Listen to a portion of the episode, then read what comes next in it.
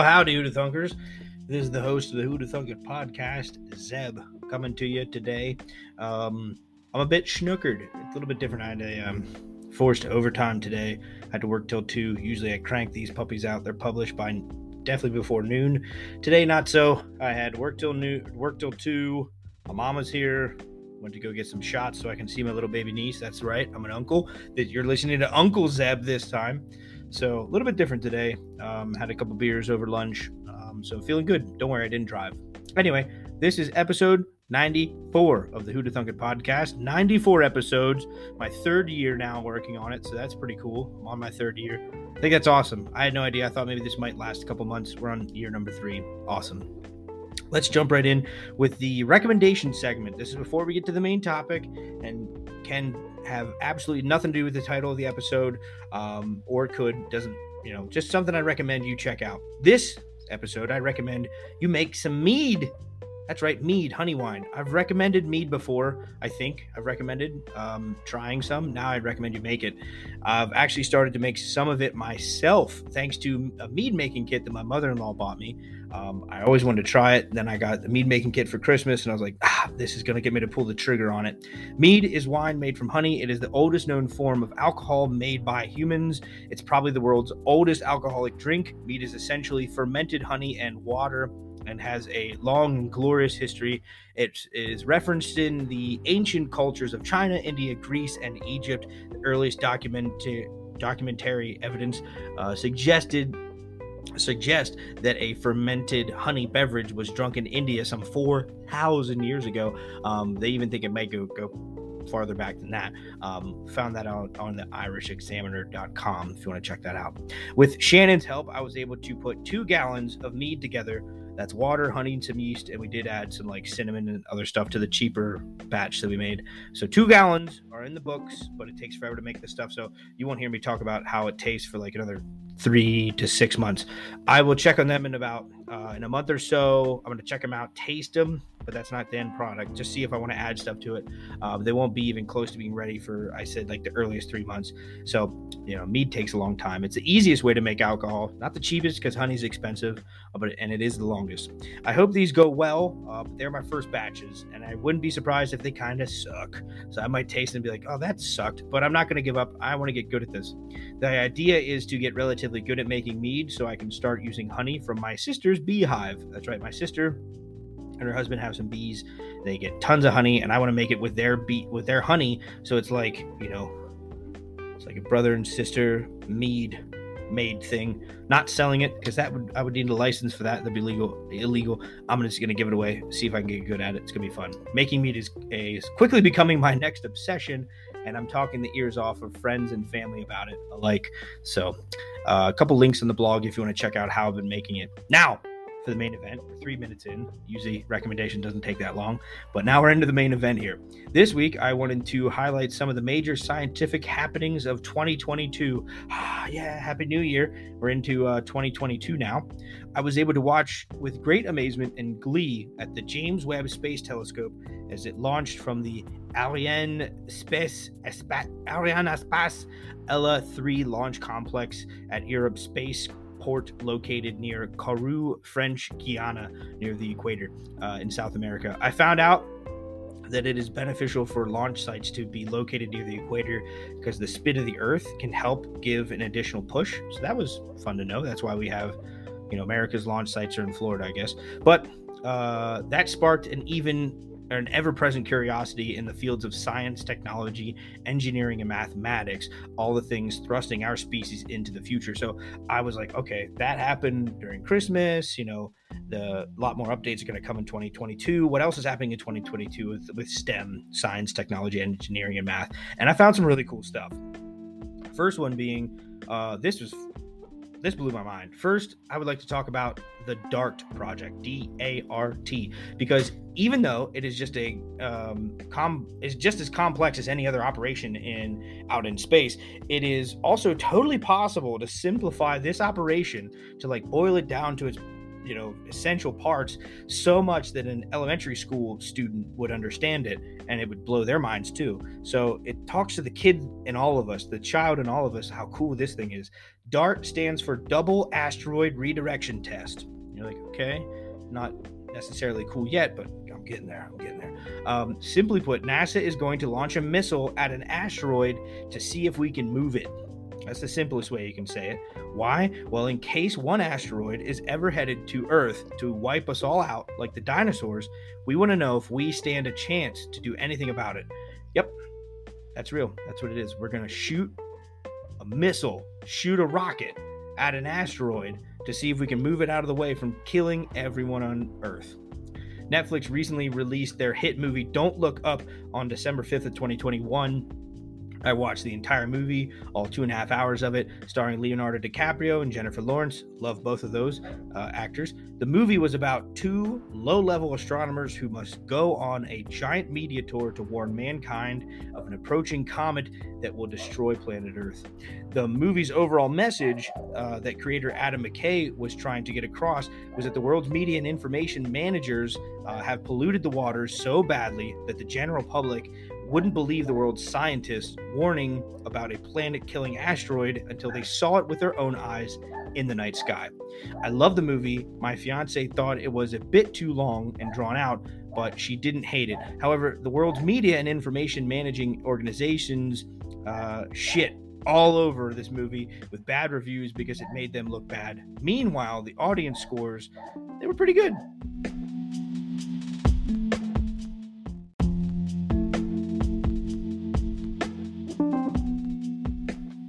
Anyway, the reason I bring this movie up is because it brought some very real topics that uh, about our world that pertain to science and not just media and politics.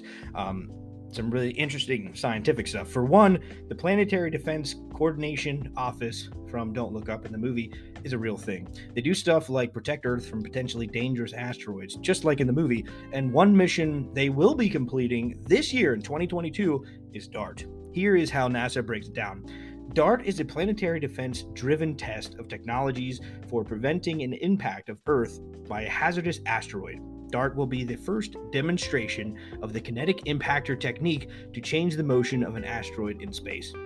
DART is a spacecraft designed to impact an asteroid as a test of technology. DART's target asteroid is not a threat to Earth. This asteroid system is a perfect testing ground to see if intentionally crashing a spacecraft into an asteroid is an effective way to change its course should an Earth threatening asteroid be discovered in the future. While no known asteroid larger than 140 meters in size has a significant chance to hit Earth for the next 100 years, only about 40% of those asteroids have been found as of October 2021. To summarize, chill. You know, chill out. DART is just a test to see if we have the power to slightly change the trajectory of an asteroid while it is still really far away from Earth, just enough to have it miss us. But it is no way an actual danger. So, like the the asteroid we're shooting it at, not gonna hurt us. As far as we can tell, there are no big planet planet killing uh, head killers headed towards Earth. That being said, we only found about 40% of them, so we still are willing to crash hundreds of millions of dollars worth of space technology to see if we have the power to deter one of these uh, son of a bitches if need be. The binary uh, near Earth asteroid 65803 Didymos is the target for the DART demonstration. While the Didymos primary body is approximately 780 meters across, its secondary body, or the moonlet, as it's been called, is about 160 meters in size. So that's about what they're looking at. It's the more typical size of asteroids that could pose the most likely significant threat to Earth. The Didymos binary is being intensely observed using telescopes on Earth to precisely measure its properties before DART arrives, or DART crashes into it, more likely.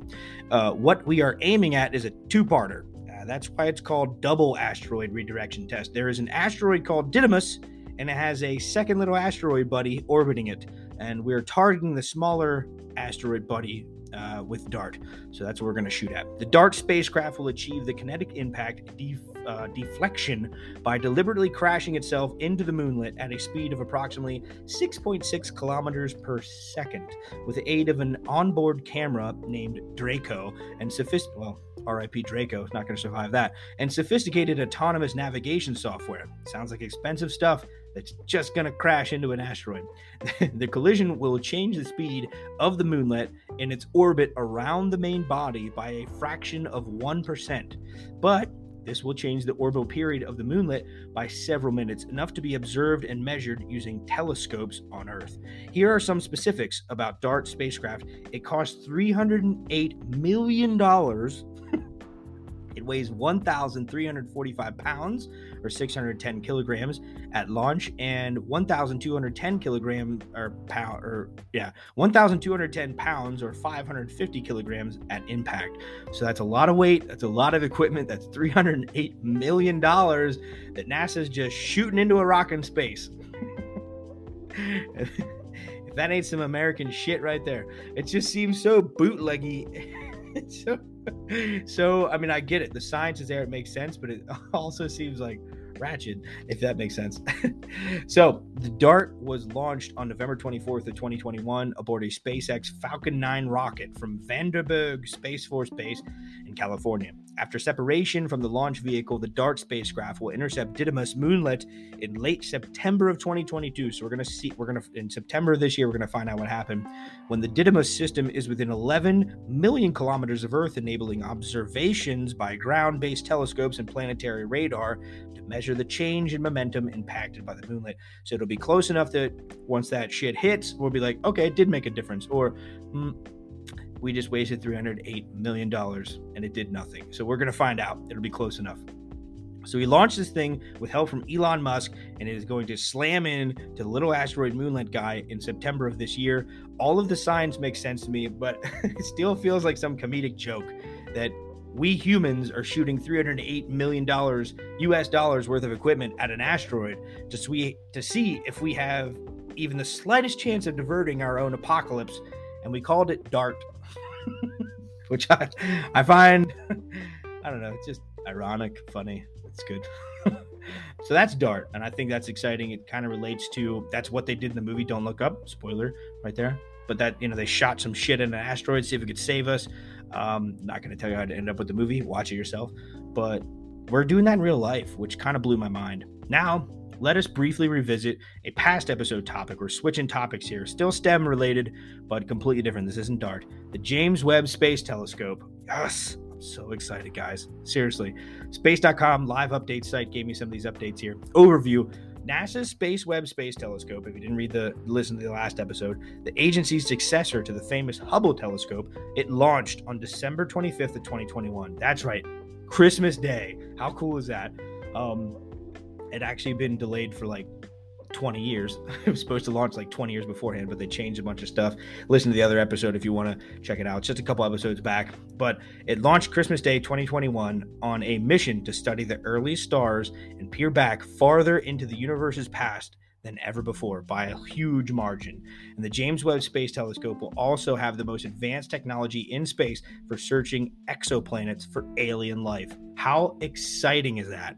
I woke up Christmas morning and I watched the live stream from my living room on YouTube. I felt like a kid again. I was elated the rest of the day. As I saw all my in laws Christmas Day, that, you know, that whole day, they asked me how I was doing, Merry Christmas, what's going on with you. I, I must have told each and every one of them about the James Webb Space Telescope and how cool it was. And they looked at me like, haha, there's our, there's, uh, there's our niece's crazy, crazy fiance talking about space shit again. So that was me. I was like, "Do you guys see this telescope?" They're like, "Merry Christmas!" You know, they're talking about their Christian stuff and Jesus is birthday today, and I'm like, "There's a space telescope in space that's going to look at exoplanets, and we're going to be able to see the Big Bang." And um, to sort of appeal to the you know the Christian narrative of Christmas, I was like, we're gonna be able to look back on "Let There Be Light," and they're like, oh, okay. So then they kind of got it, like, oh, that's that's pretty dope. So here's some major updates that just came out like this week, January 9th. Um, of 2022 uh, quote update with this James Webb Space Telescope now fully deployed, work is expected to begin today to start aligning the 18 individual mirrors that make up the observatory's primary mirror. It is not a fast process, so it's going to take a while. And then on the 10th of January this year, the observatory continues to trek out it to its station orbiting Earth Sun Lagrange Point 2. It's like a point that's between the sun, the earth, and the moon. It works together, and it is located about a million miles or 1.5 million kilometers away from Earth on the side opposite of the sun. As of today, uh, January 10th, the telescope is more than 78% of the way to orbit, having traveled more than 700,000 miles or 1.1 million kilometers from Earth, according to NASA's observatory tracker. So, really excited. It's on its way. There's so many things had to go right for this thing to work, and if it did work, it was gonna re- it's it's gonna rewrite our textbooks that our kids are going to read about science for for decades later and a lot of things had to go right a lot of things could have gone wrong and i was I would have. I told Shannon I was. I'm gonna be devastated if this shit breaks in the middle of space, but it didn't. It worked, and it, it's it's going. It's not. It's not there yet. We haven't got shit back from it yet, but it's going, and it's it's good news. I'm really happy. Now, here are some other updates in the world of science, technology, engineering, and mathematics. I have to take a drink. Oh my gosh, I'm thirsty. Hold on. I don't usually do that. I drink in between, but there you go. You got me drinking. Now, other updates in STEM. I got this info from nature.com. It was written by a guy named David Castelvecchi. Okay, after a multi year shutdown and extensive maintenance work, the Large Hadron Collider is scheduled to restart operations at CERN, the uh, European Particle Physics Laboratory uh, outside Geneva, Switzerland, in June.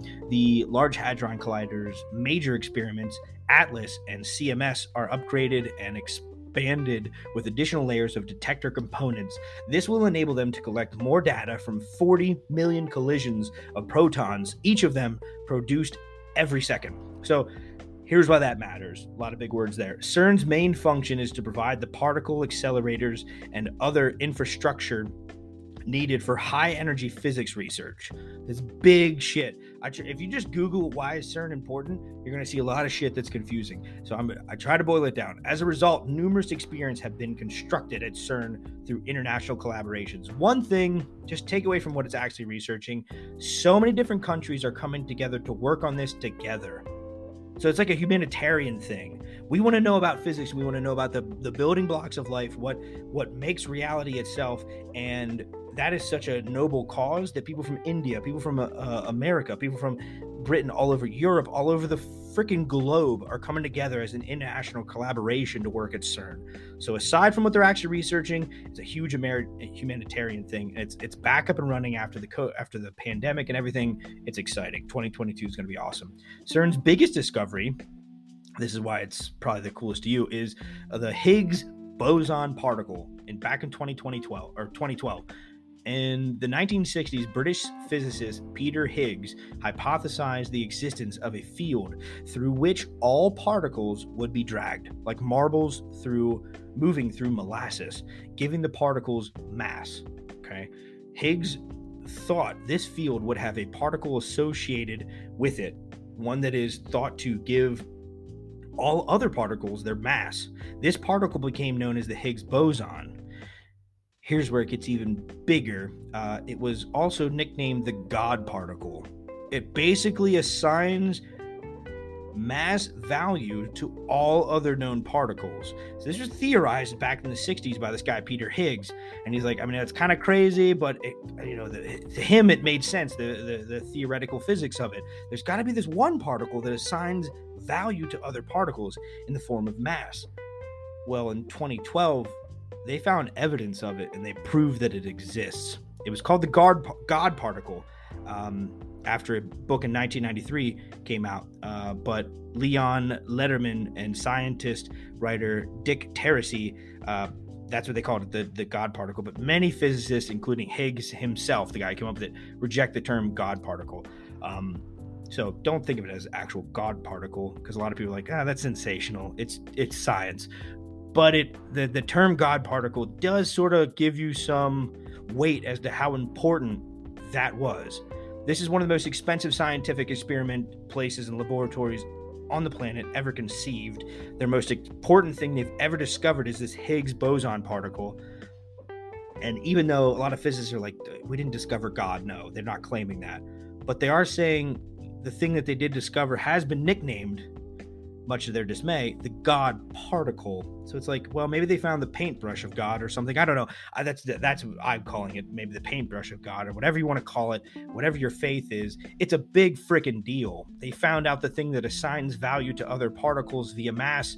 I, I'm terribly simplifying it here, but that's that's now back up and running again in 2022. It's really inspiring and I'm really helpful for it other stuff happening in 2022. After their own upgrades, the world's four gravitational wave detectors, one in Japan, one in Italy, two in the United States, will begin a new observing run in December uh, so gravitational wave detectors like LIGO, the biggest grav-, grav wave detector, exploit the physical properties of light and of space itself to detect the under- and understand the origins of gravitational waves. Detecting and analyzing the information carried by gravitational waves is allowing us to observe the universe in a way never before possible, providing astronomers and other scientists with their first glimpses of literally an unseeable wonders. And it has impacts on our daily lives. Technology that we've been blessed with, and I say blessed, that denotes a religious thing. This is all science I'm talking about today. The the technology we've been we've been given access to in recent decades all comes from these huge, unbelievably expensive science projects that are actually coming out with good stuff. Gravitational waves, God particles. So that's all coming right back to us. I mean, they, they took a bit of a hit in the pandemic, but it's coming back now. Another thing at Michigan State University in East University. In East Lansing, the facility for rare isotope beams is expected to start operations in early 2022. The uh, 730 million multi stage accelerator aims to synthesize thousands of new isotopes of known elements, and it will be it will investigate nuclear structure and the physics of neutron stars and supernova explosions. So that's gonna be dope. The point of rare isotope beams is to better understand the physics of nuclei, nuclear astrophysics, and fundamental interactions and various applications for society. So these uh, rare isotope beams. I'm just trying to keep it simple. I, each one of these things can be its own episode, but I'm not qualified to do that. So I'm just trying to break them down. Um, really expensive science shits happening in 2022. Here's stuff we can all wrap our heads around. A veritable armada of orbiters and landers from space agencies and private companies is scheduled to leave for the moon in 2022. So yeah, we going back to the moon, boy.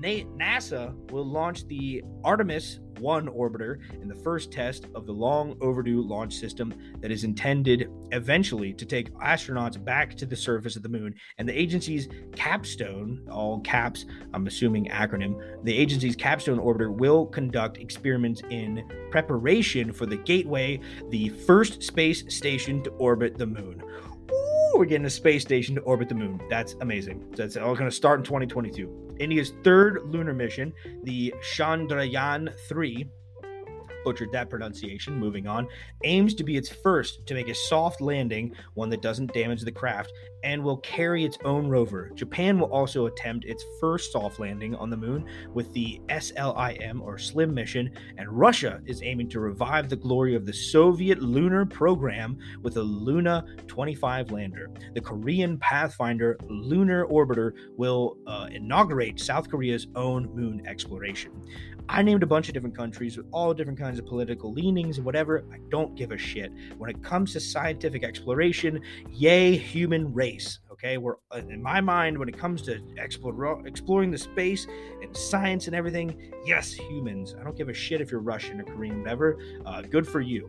On the private side, Tokyo based company iSpace is launching the Hakuto R lander, uh, which will carry the United Arab Emirates Rashid moon rover. Two U.S. companies, Astrobotic Technology in Pittsburgh, Pennsylvania, whoop, hometown, yelling shout out right there, and the Intuitive Machines in Houston, Texas, are readying probes that will carry NASA instruments to the lunar surface. Hell yeah, moon, we coming back, boy. We're coming. Another epic space journey to watch will be the joint Russian European EXO Mars mission. Okay, Moon and the Mars. We come in 2022, which is scheduled to blast off in September and will carry the European Space Agency's Rosalind Franklin rover to Mars. Where it will search for signs of past life. We're going to see if there was alien life on Mars. We found evidence of water. There's got to be something that used to be there. The launch was originally scheduled for 2020, but was delayed because you know everyone got the cold, uh, COVID. I don't mean to make light of people dying of COVID, but I did there. Sorry. Moving on. Uh, sorry. 2020 was a shit year for everyone, so shit was delayed. Uh, partly because of issues with the parachutes needed to touch down safely as well as as also COVID. China also plans to complete its space station. Uh, gonna mess this up.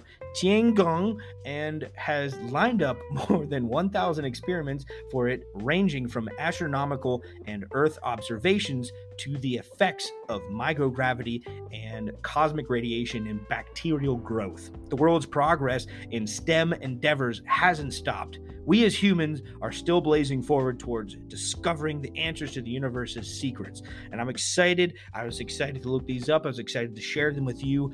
Go ahead and watch don't look up. Uh, take a look, and there's a bunch of explanations by real world physicists and really smart people who talk about the movie and, the, and what it implies about our actual world. Um, there's a lot of astrophysicists talking about DART, why we're doing it to save the planet, possibly. Who knows? Maybe DART's going to crash into that moonlet astro buddy and be like, huh, that did nothing and uh, we're gonna die if an asteroid comes to us. Maybe I don't know. That's where we're gonna fi- figure it out. Just know that the movie Armageddon with Bruce Willis was horseshit. The physics in that was great movie, horseshit. what a stupid movie. As a kid, I loved it. Growing up as an adult, I tried to rewatch it. I was like, this is bullshit. So. Anyway, Armageddon was dumb, but we're actually shooting a rocket into space at an asteroid to see if it can save us. Um, that is actually happening. And we also have a telescope out there. We got CERN going. I'm excited, guys. 2022, science is coming back. I'm excited. Thanks for listening. Tune in next week to the next Who Thunker podcast episode. Sorry for my dog barking in the beginning. My neighbor was out there, he was barking at him, but took care of it. And Bubby, he's doing okay. Thanks for listening, guys. Check you later.